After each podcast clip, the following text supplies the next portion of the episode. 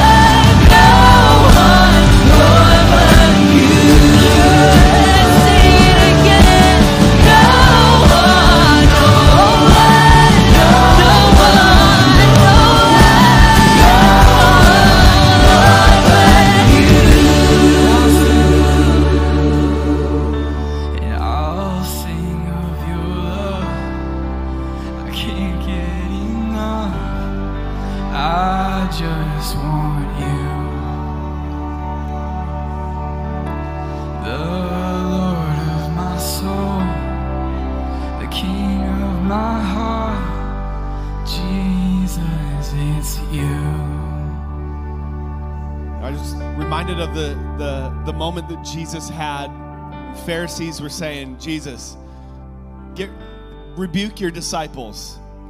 And, and he said back to them, he's like, yo, if, if they don't make some noise, the rocks are going to cry out. And what he was saying in that moment is like, whether you like it or not, I'm going to get the glory. You might as be might as well be the one to give it to me. You know what I mean? Like when we're singing, we're not singing because God needs it.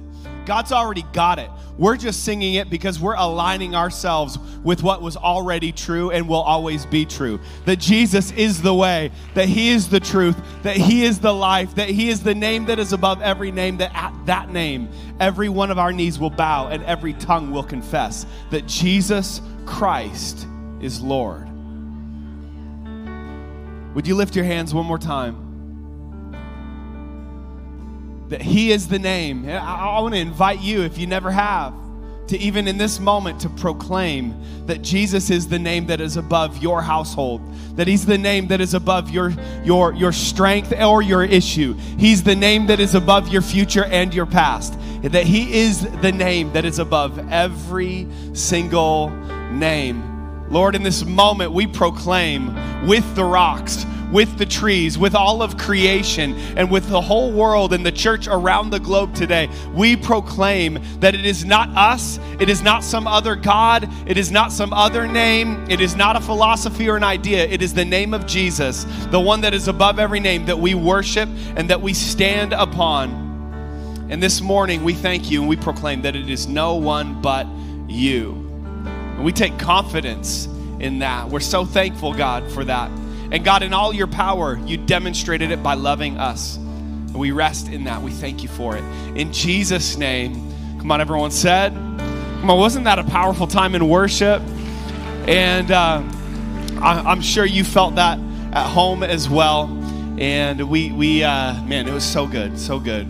Um, while we're still in this attitude of worship, normally we like to pray for another local church in our area, but we want to pray um, for uh, our mission trip team that's going to be embarking on a journey. Uh, we leave on Tuesday. There's 49 of us, 48 maybe. You know, 48 now, but who knows? Maybe it'll get to 60. I don't know. We got a couple days to figure that out. So I want to invite uh, Jay and Molly up to the front, and Naharka as well. And uh, these are a couple of our leaders that are on the trip. I'm going to be going as well, and it's going to be an incredible, incredible time. And we're going to be serving the community of, of Baton Rouge at the Dream Center there. And many of you have heard of the Dream Center, whether in LA, uh, and very similar what they're doing in, in Baton Rouge, making a huge, huge, huge, huge difference and it, it's just incredible. Um, and so, would you stretch your hands out toward uh, this team? And you're you're you're laying hands right now on 49 people. Uh, that are going to be going to make a difference. They've been raising money. They've been sacrificing. They've endured, uh, you know, all sorts of things to get to this place because God's about to do something amazing. Amen. So, would you stretch your hands out and let's agree in prayer? Thank you, God, for uh, particularly for Jay and Molly for heading this up and, and God for giving so much time and energy and virtue and money and and even their entire family leaning into this. God, would you would you uh, would that pay dividends uh, uh on this trip and beyond it? God, that there are, are people who are going to be on this trip uh, that are going to come back with their lives literally changed, like upside down kind of thing because of what happened at this trip. And it's not them, it's not any person, it's you. And so, God, would you move? And we pray for the community in Baton Rouge. And while we get to go there and, and we get to learn and we get to grow and come back changed, we pray that we would just deposit some seeds and seeds that would bear fruit and fruit that remains years and decades into the future. And uh, we just thank you for all that you're going to do. In Jesus' name, come on, everyone said. Can we give it up for this team? And uh, it's going to be awesome. And we're excited. And so, before you grab your seats, uh, a couple quick announcements for you. Speaking of our youth team, uh, we've also got our camp registration available out in the lobby. We would love to talk with you if you have any questions about that, scholarships, all of those things. And we have camp coming up, we are very excited about. Another thing that we are excited about is the 4th of July. Although most of you aren't excited anymore because they make you not be able to do things that make you excited. Hashtag fireworks. But uh, I got an underground operation in my garage. Let me know. I'll make a deal. I'm kidding. I'm teasing. I would never do that. Would never do. I do have some sparklers left over from last year. However, um, on the 4th of July, we really want you to be in your community. We want you to be in your neighborhood. We want you to be with your friends. And so, what we're going to be doing is we've got a special online service at 10 a.m. only. It'll stream throughout the day and throughout the week as well or it'll be available on demand. And we want you to watch from home and then do your barbecue thing. Invite your neighbors over and, and embody what it means to be a community in the community. So that's on the 4th of July. And that is in preparation for the 11th. Everyone say July 11th. I heard you at home too. July 11th, we are getting the band back together full force. So we're opening uh, back at full capacity. We're going to have our kids' ministry available for both services and we're going to have food trucks afterwards. We're going to have the inflatables out there, the train running around. Uh, it's going to be a day. It is just going to be a good day. All the food trucks are going to be after both services. And so invite uh, your neighbors that you hang out with on the 4th, invite them to come to church on the 11th. This would be a great opportunity. And some of you are looking to get back involved. This is also a great opportunity for you. And you'll notice the connection cards, whether it's online or on, on the app, you can do that even in this room, or fill out a connection card and drop them on the on your way out in the offering containers. And we would love to get you plugged in for this day and beyond. It's going to be a good, good, good season. So, is that enough? Can we all take a breath? All right, before you grab your seats, one last thing. I want you to get out of your seats and find two or three people, give them a little elbow high five, get to know them, say hey to them, tell them they look good this morning.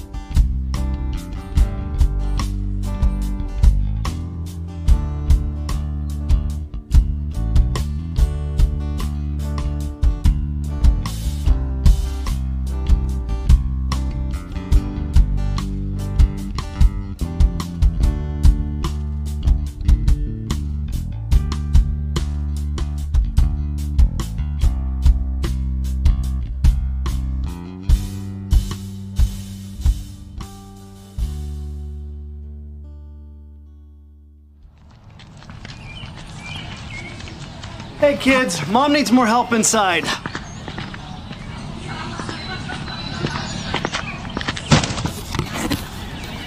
Hey! How many kids do you have? Three. Three. Yeah. That is a good number. Whoa, whoa. Um, let's just concentrate on this one for now. hey, what's it like being a dad?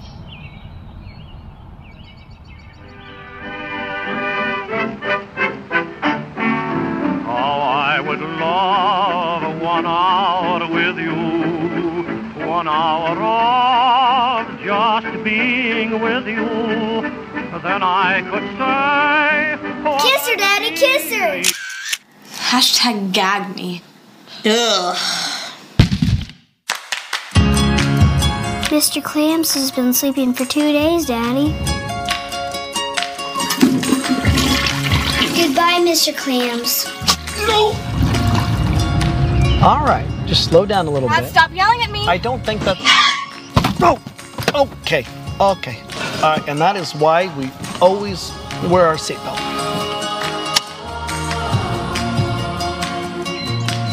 And that's the birds and the bees.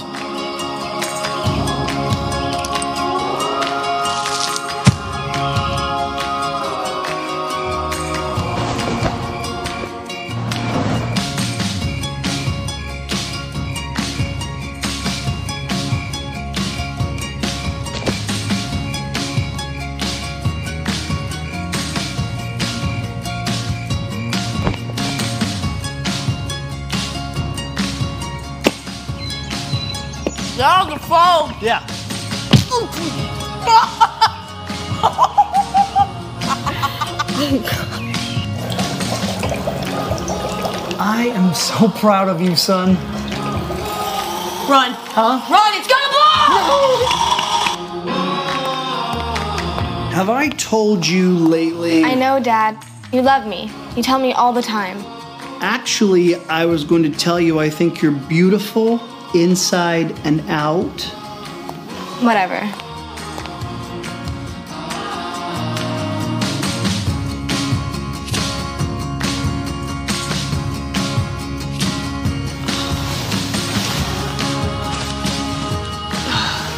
Dad, you are disgusting. Yeah, Dad, you are disgusting.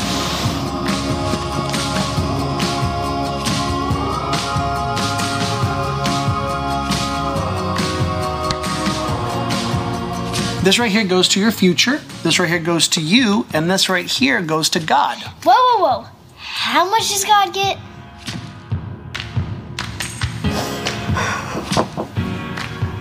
What's wrong, beautiful? Trevor broke up with me. Thank you, Lord.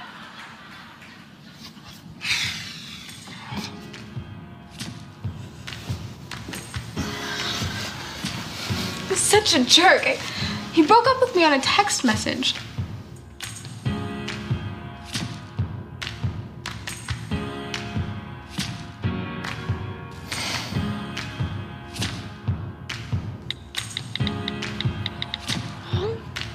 You just replied. Dad, I can't believe you.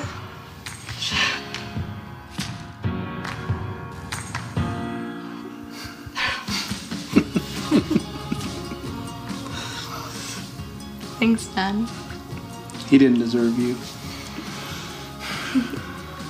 He didn't deserve you. One, two,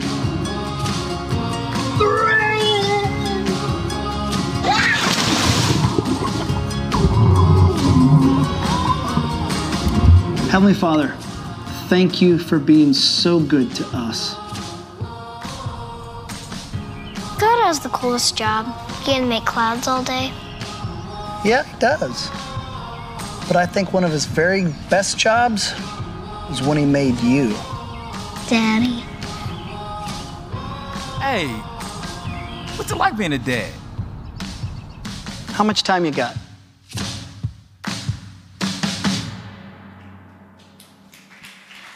That was great. I'm, uh, I'm getting a little teared up being a dad. Can we uh, just take a moment and can we honor the dads in the room? Can we give it up? Come on, you can do better than that. Man. And, uh, you know, Paul, Paul um, said in one of his letters, he said that we have many teachers, but not many fathers. And I, I know that many of us are in here this, this morning eh, because of our dads, but we're also here because of those who've gone before and who have said, I'll step in and I'll lead. Yeah, I know many in here don't know their dad or they've lost their dad, or maybe you're a dad and you've lost you know your kids or or whatever it might be and there's such a wide spectrum of of experiences and feelings as we approach a day like this but it is so uh, good to remember uh, the significance of the dads and the fathers in the room and and and uh, just to be able to honor uh, the impartation that they've given can we give it up one more time for our dads and uh, and the fathers, those of you who mentor, who lead, and uh, it is not insignificant. It is important. And so um, we, we have one other group of people. Speaking of dads, uh, a bunch of grads were born around 18 years ago because of some dads. And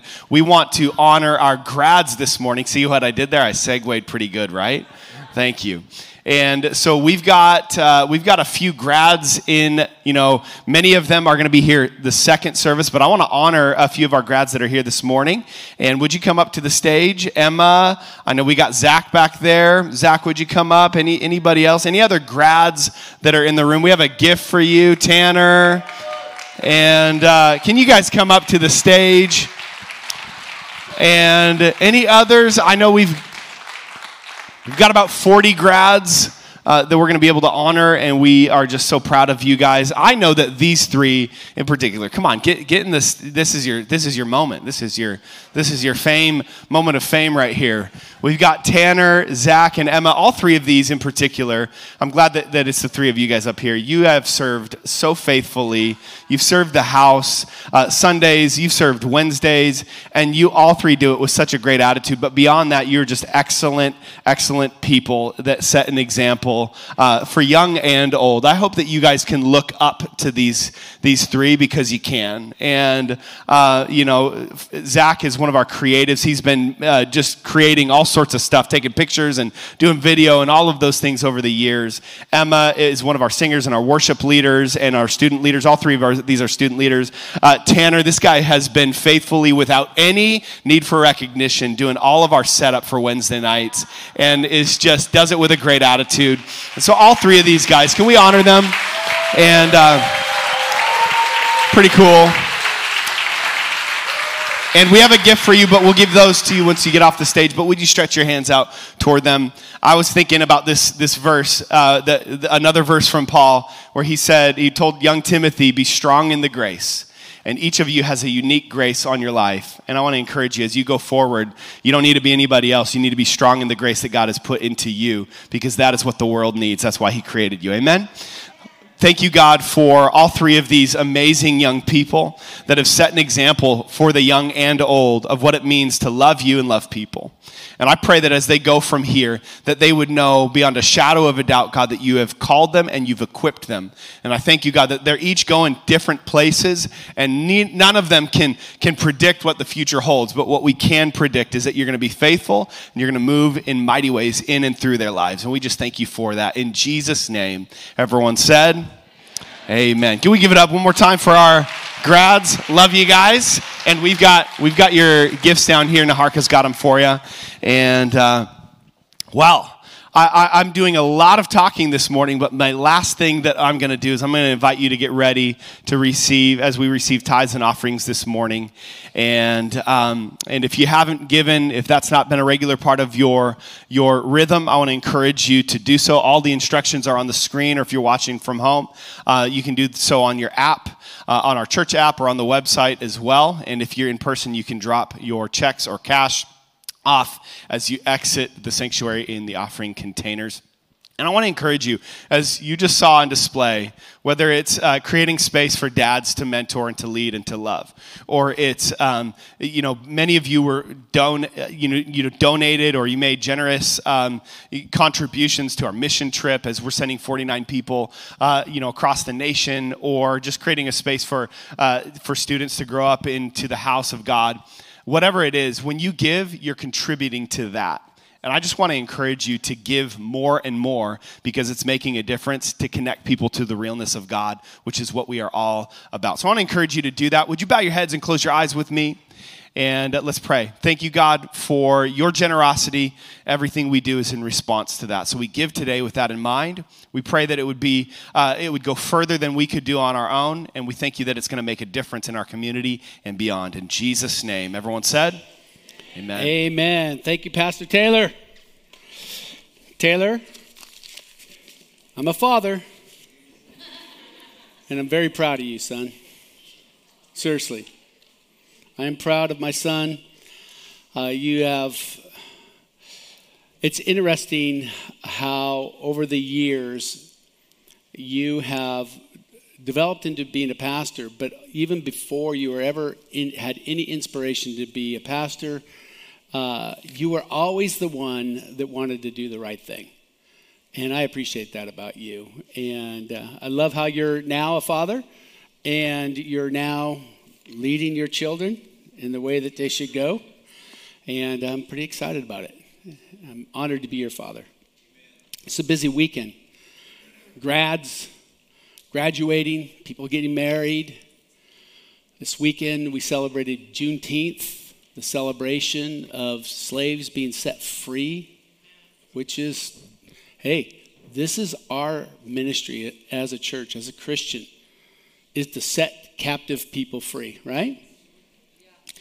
And uh, even though we celebrate something that happened a couple hundred years ago, we have to recognize that there's still slavery going on all around the world. And so let's keep our mission to set captive people free. Amen? Uh, because it's against the heart and the will of God to have anybody be oppressed by anyone or anything. Amen? And we're also celebrating, of course, Father's Day, as we've talked about. And so today I want to discuss probably the ultimate father parable that there is the prodigal son. Let's pray.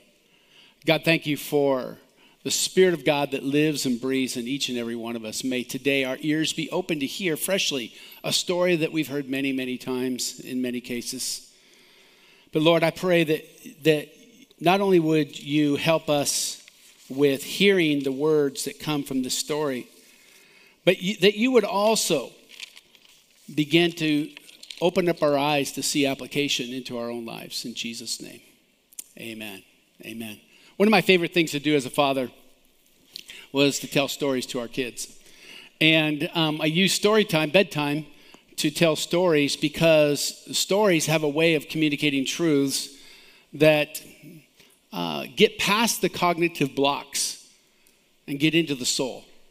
Jesus was fantastic at telling stories parables, aphorisms, all kinds of ways to communicate truth besides just stating facts. You know, it's, it's really interesting that sometimes a story doesn't have to be true for it to tell truth. Did you catch that? Okay. And Jesus' stories had truths packed inside of them. And a lot of times I think we, we, we lose the truths because we're looking for the correct interpretation. Are you following me? Like, if you go out into the lobby, you'll see some abstract art out there. It's funny to hear the different people say what they see in the art. Everybody sees something different, they pull something different out of it. And oftentimes, what destroys it is if you have to get the correct interpretation only. And the fact of the matter is, the artist is usually packing the art full of inspiration and all kinds of things other than what you think they put in there. And so, the beautiful thing about God's stories is that they're packed full of truths, and you get to decide if you're going to look for them or not. And today, as we read through this story, I think it'll be really interesting because I think some of us, um, I think some of us will. Uh, I think every single person here will get something different out of it, and all of it be true, and all of it intended by the Father. So, uh, as we get into it, keep this in mind. Uh, stories have a way of getting past some of the blockades. And so, uh, one of the things I would do with Taylor and Shelby and Cameron so we'd lay on the bed and I'd tell them a story. And I would reflect on the day, whether they were in a fight with each other or maybe something was happening on the news. I remember when 9 11 happened, 9 11 got inserted into the story. And all the stories ended up with some sort of placement of the three boys that I had into the story. Probably the most famous stories that we had were Willie, Billy, and Silly. Willie was the responsible older brother.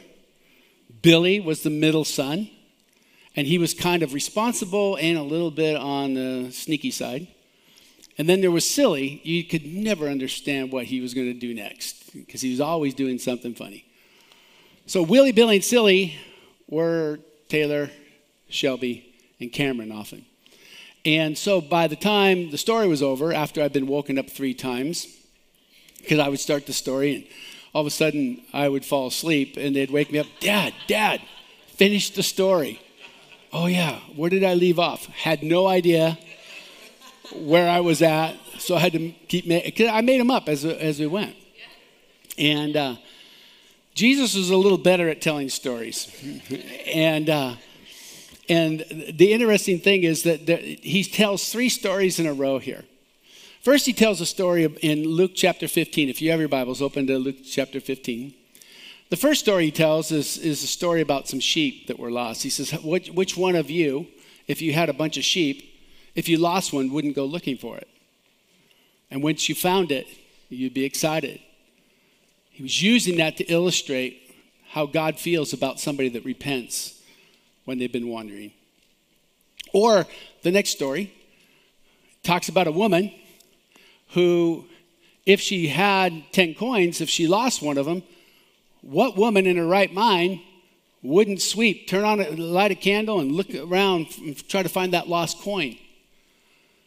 Again, the value of that coin, the value of the individual, so important to God. And so he's illustrating how much value we have to him as a father.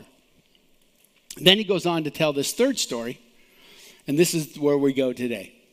And starting with uh, verse 11. To illustrate the point further, Jesus told them this story A man had two sons. The younger son told his father, I want my share of your estate now before you die. Can you imagine that?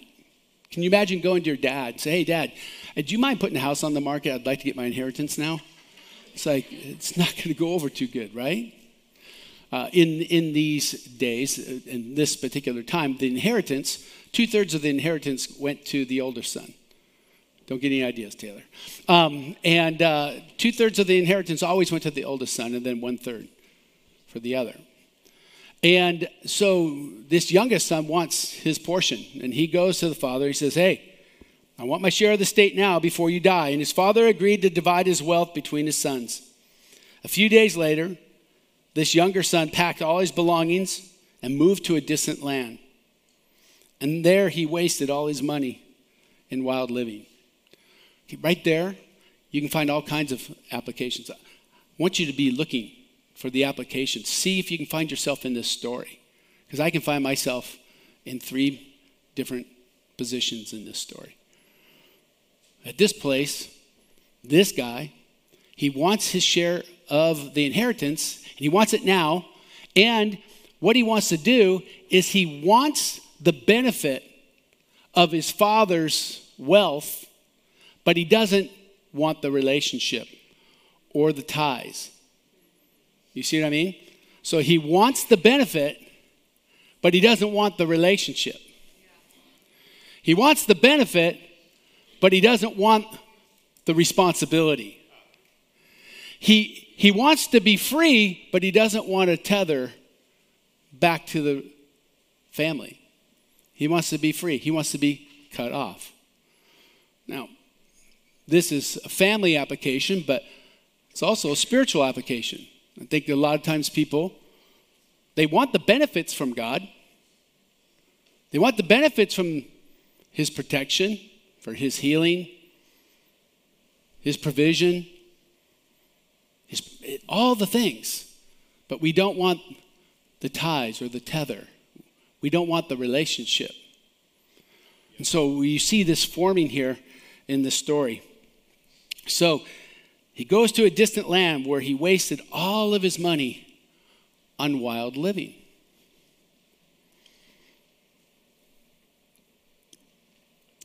Right about the time his money ran out, a great famine swept over the land, and he began to starve. He persuaded a local farmer to hire him, and the man sent him to his fields to feed the pigs. Interesting in Jewish culture, you know, they didn't eat they don't eat pig. And so they put him in charge of feeding the pigs. The very thing that represented uncleanness. And so he's in this unclean environment. He's in this unclean pig's trough, if you will. And he's hungry. It goes on to say this the young man began hungry so that even the pods he was feeding the pigs looked good to him, but no one gave him anything. You know, it's, it, it's kind of interesting. Is sometimes we get in this spot where we want to be distant from the family, or we want to be distant from God, or we want to be distant from church, but we really don't want to be hungry. We don't want to be miserable, and yet we chose it. And the father allowed him to choose it. He didn't try to stop him. He let him make the choice. Oh, he might have had a conversation, might have said, no, no, you shouldn't do that. You know, this is, I don't think this is a good idea. But nonetheless, he let him choose. So he chose to be disconnected, take all the benefits. It's interesting how all the benefits wear out pretty quick. You run out.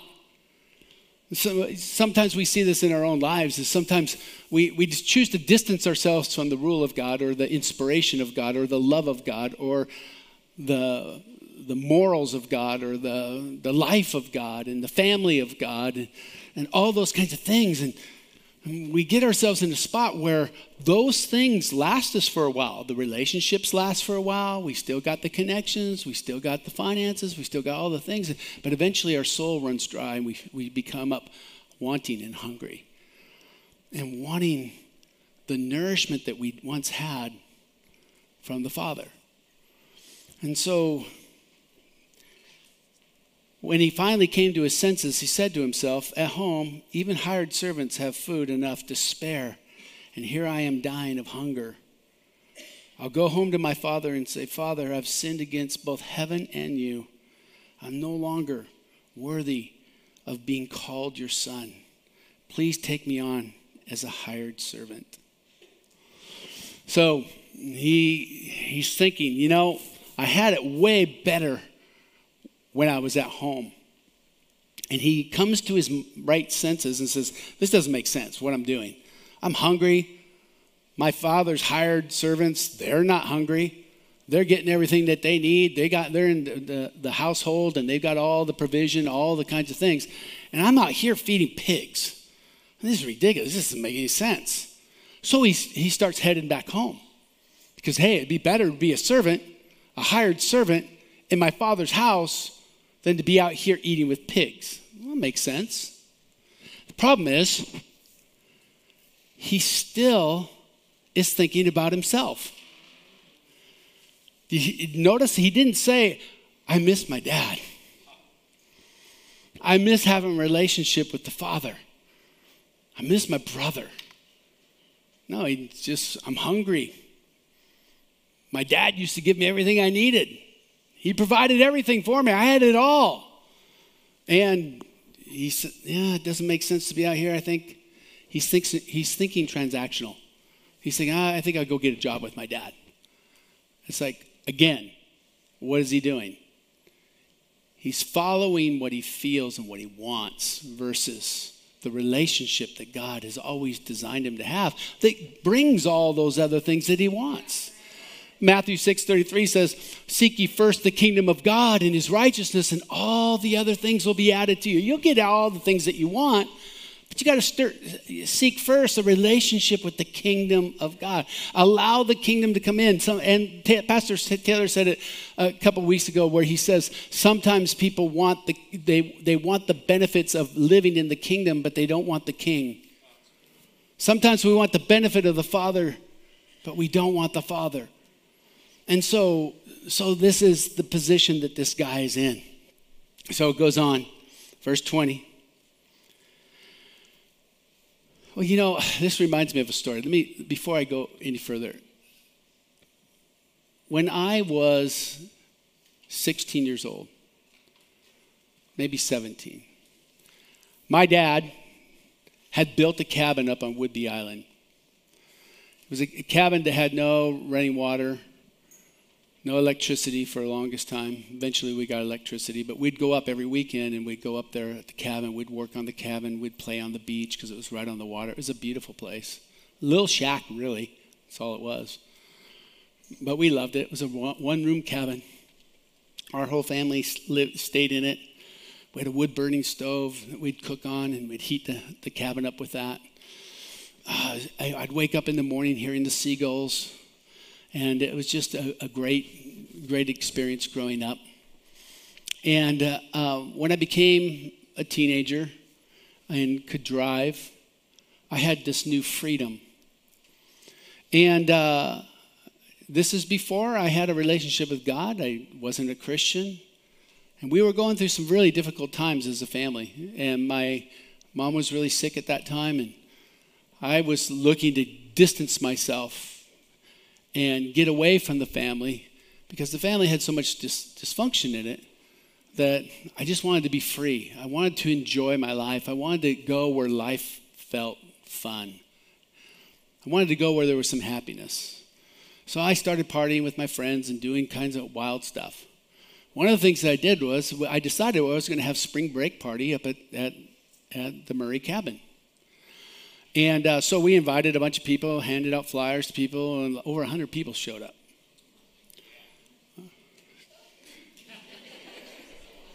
One of the more brilliant things I did in my life. Well, after four days of being there, yeah, with 100 people, cars parked everywhere. And, I mean, just it was just nuts.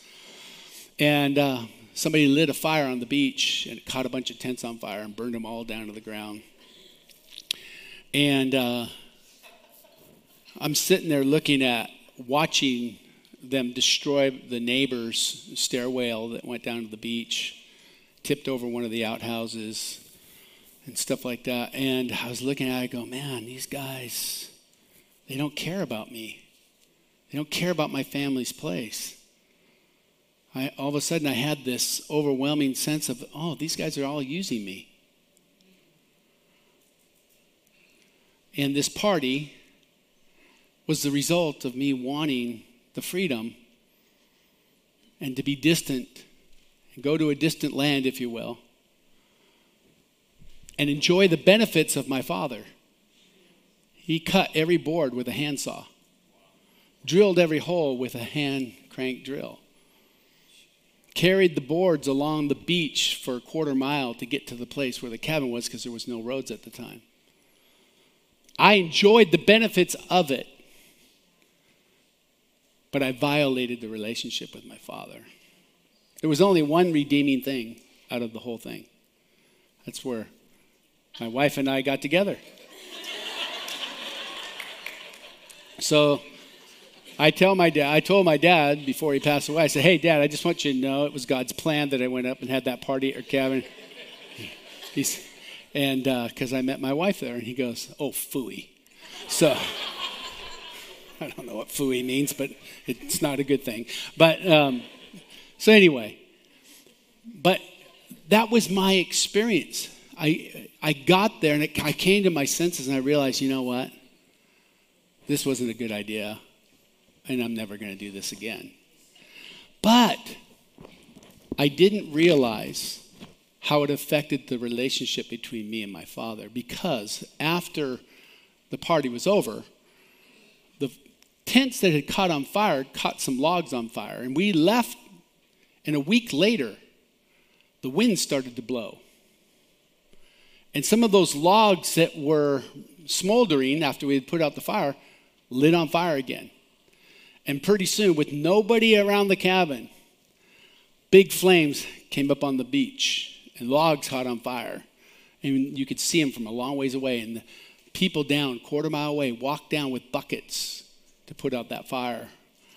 And they knew who my dad was because he used to park the car where they lived. And so he got, they got to know him. And they finally called him. And my mom answered the phone. And she came up to me and she says, Stephen, did you did you go up to the cabin last week during spring break? I said, Yeah. It's on fire. Everything's on fire right now. I, oh no, oh no. The worst part about it is your dad and his best friend, who had the cabin next door, your dad's um, best friend knows about this. And when he confronted your dad about it, your dad said, My son would never do that. And their friendship of many years was on the rocks. And so my mom just wept. And then I realized I'd violated the relationship. I know that's kind of a heavy story. It's like, okay, let's go have some root beer floats. You know, it's like. But this is the situation that we have here, right? This is this is real life, right? This happens. And this is one of the things that led me to wanting to come to Jesus. It teed me up, and shortly after that, Tina and I both became Christians as a result of taking my inheritance, squandering it away. And the inheritance is that relationship. Because the relationship will produce for you something more than any money can do, or any house can do, or any of that kind of stuff. So,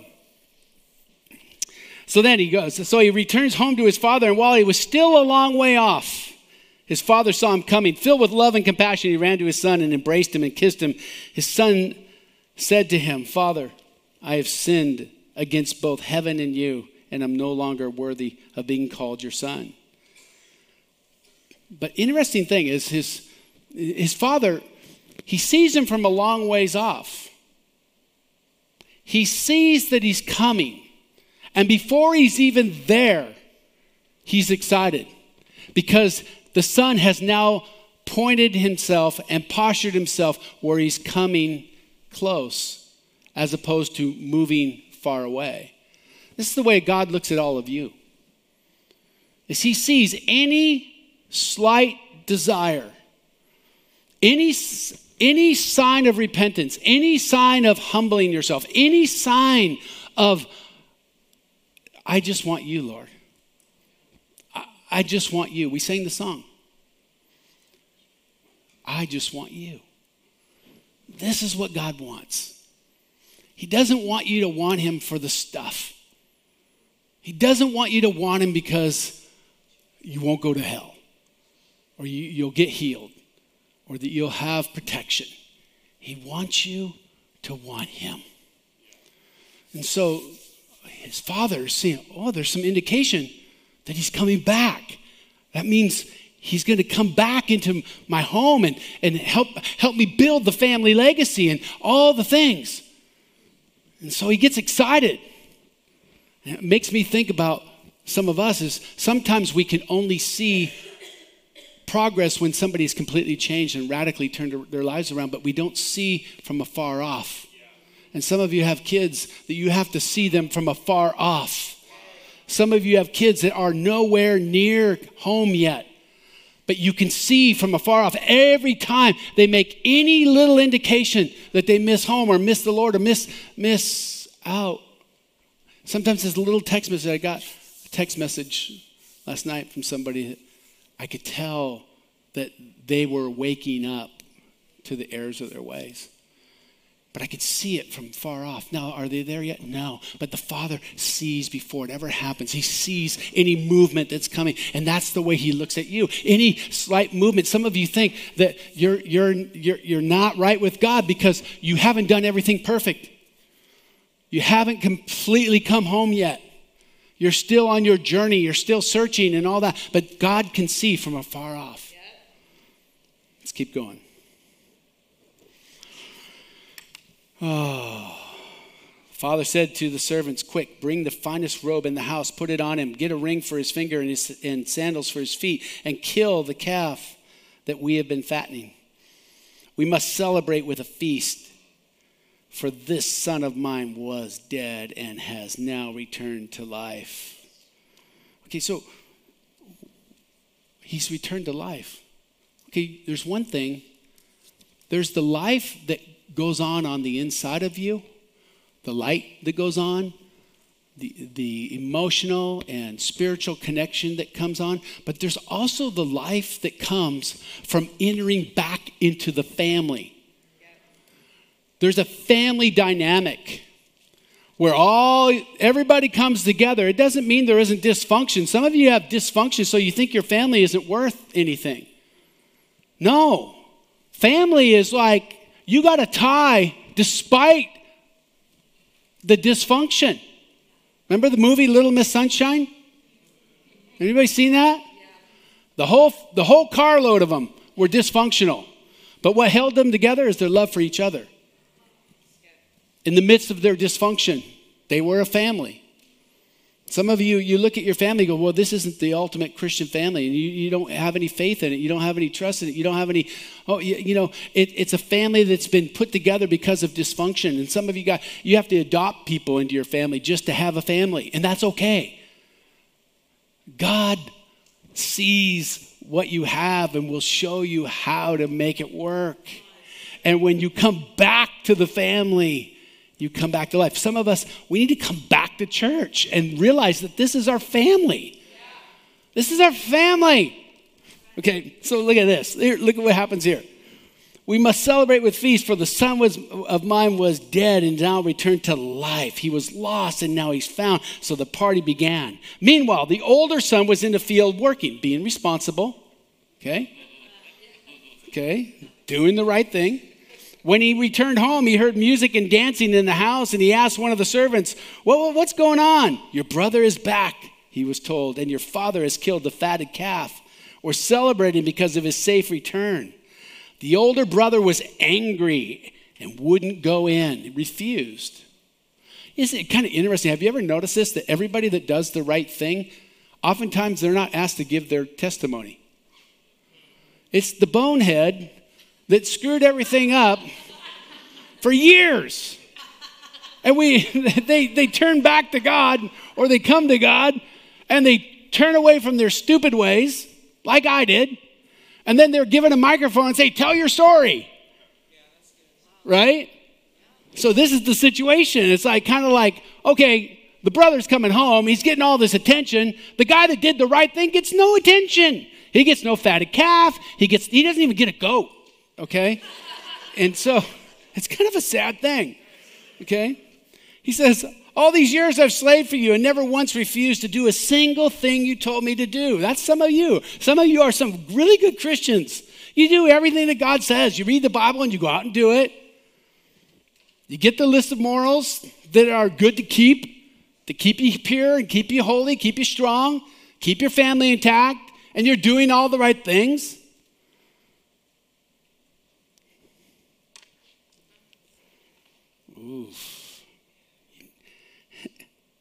Did everything you told me to do. And in all that time, you never gave me even one young goat for a feast with my friends.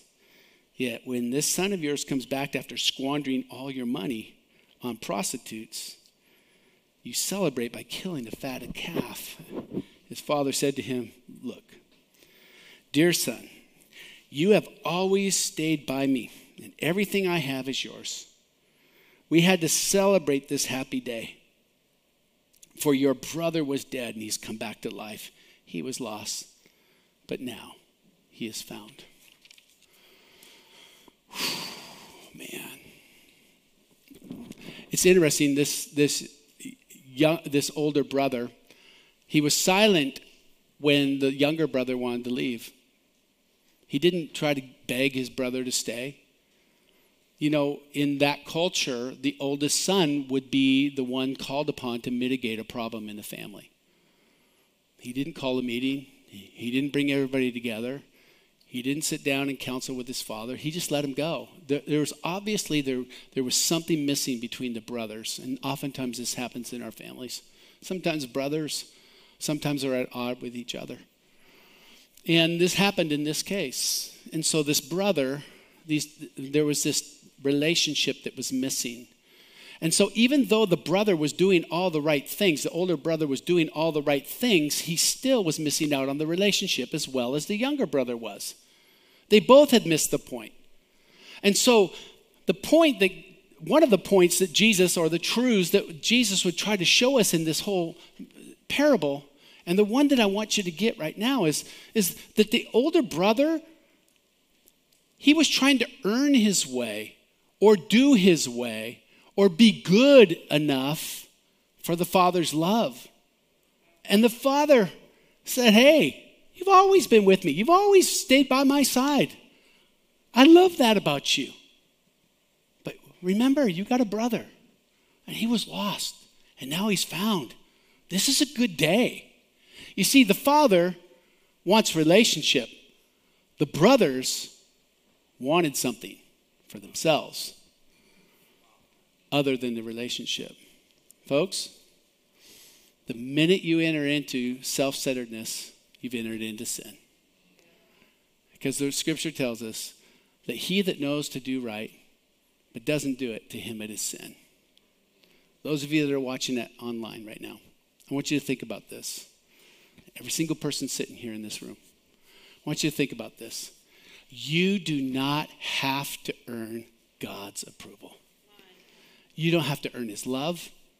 You don't have to earn the relationship. It's already been extended to you. He wants you to come in and enjoy the legacy and help him build something that lasts for eternity. And when you go out and squander everything, you're, you're damaging the legacy. You're not helping build the legacy. When you are working so hard that you forget about the relationship, you're so busy serving, you're so busy giving, you're so busy working hard, you forget about the family, you forget about God, you forget about the church, you forget about all the things. You're, you're so busy, you're so committed to those things. You lose track of the whole reason that we do those things is so that we can build a family. And whether it's the nuclear family that you have or it's the church of God family, because some of us don't have families that are functioning, right? But we have a family of God and we all have the same father. And that father wants a relationship with you. So, in honor of Father's Day, in honor of Father's Day today, I would like you to examine this story and ask yourself Are you the older brother that gets mad when you see that some people are welcomed into the kingdom even before they've cleaned up? Or are you the older, are, are you the younger brother that has squandered the inheritance that God has given you? Maybe it comes in the form of God, you, God opened your eyes to see that you can be born anew. You can be born again. You can have your sins forgotten. That's a great inheritance.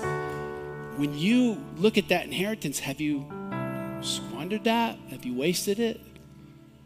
Because you know, if you think about it, the freedom that you have in knowing that God loves you and that He cares about you and that He wants relationship, relationship with you is something that you can get used to, or it's something that you can build into your family and then invite others into it as well. Let's not squander that inheritance. Let's make sure we're not just trying to get the benefit without the relationship, without the responsibility of building a legacy for years to come. Amen? Amen. All around this room right now, I'd like you to just bow your heads, close your eyes, and look within your soul. And uh, what truth in this story can you use in your? Which one of the truths that came through your mind do you feel like God's showing to you right now?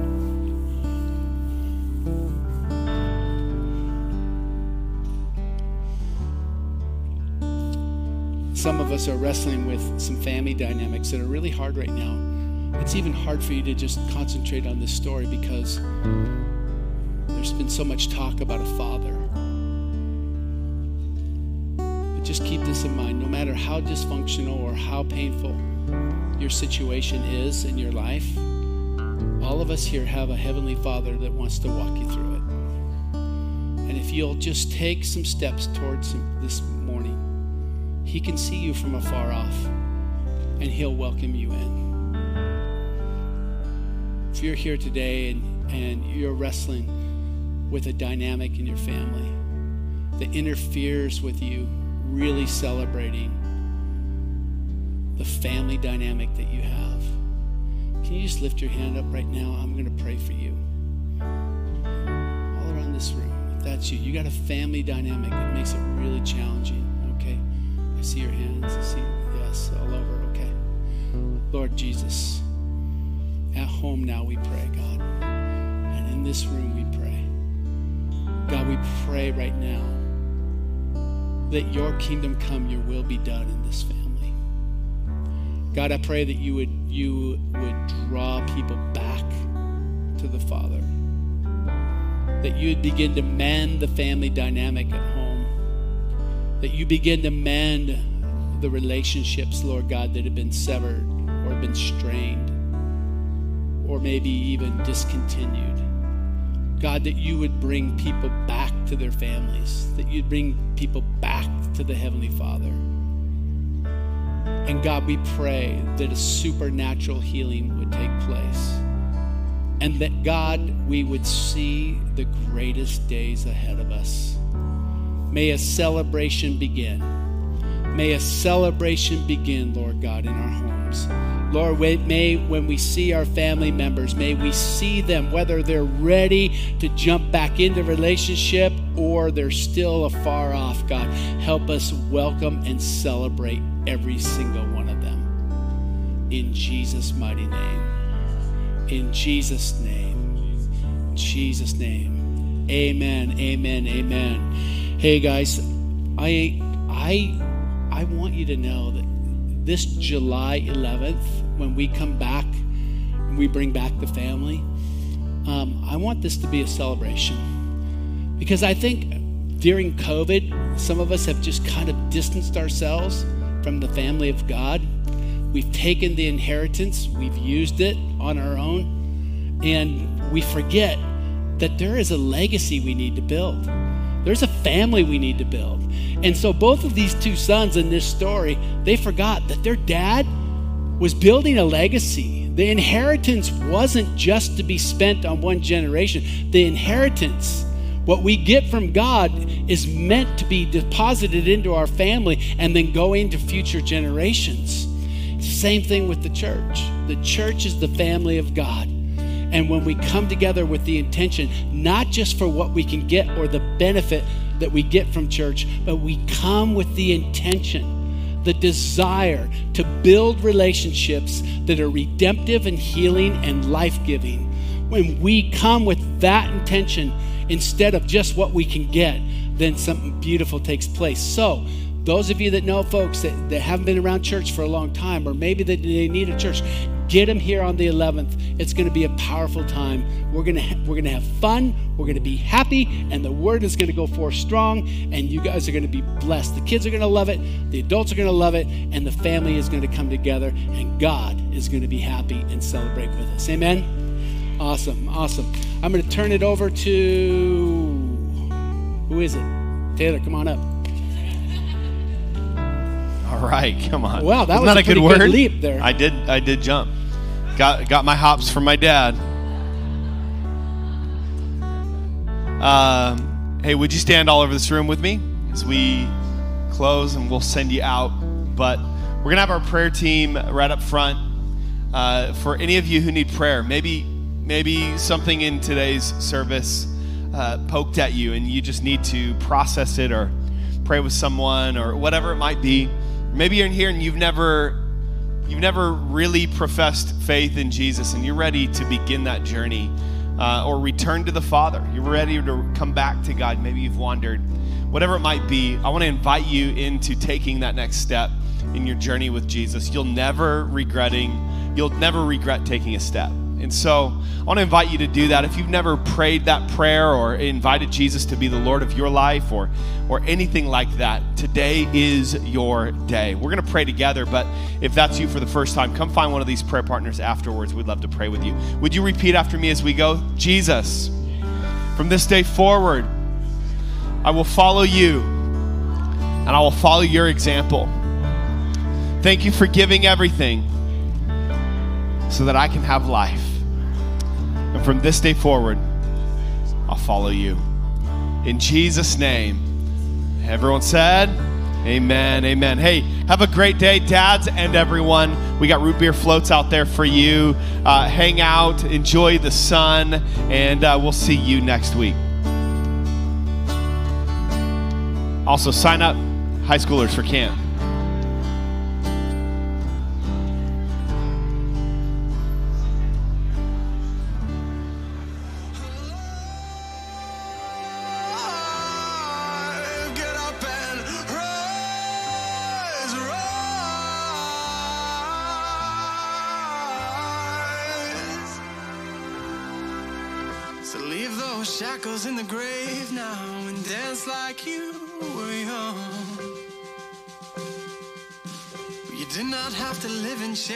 Now.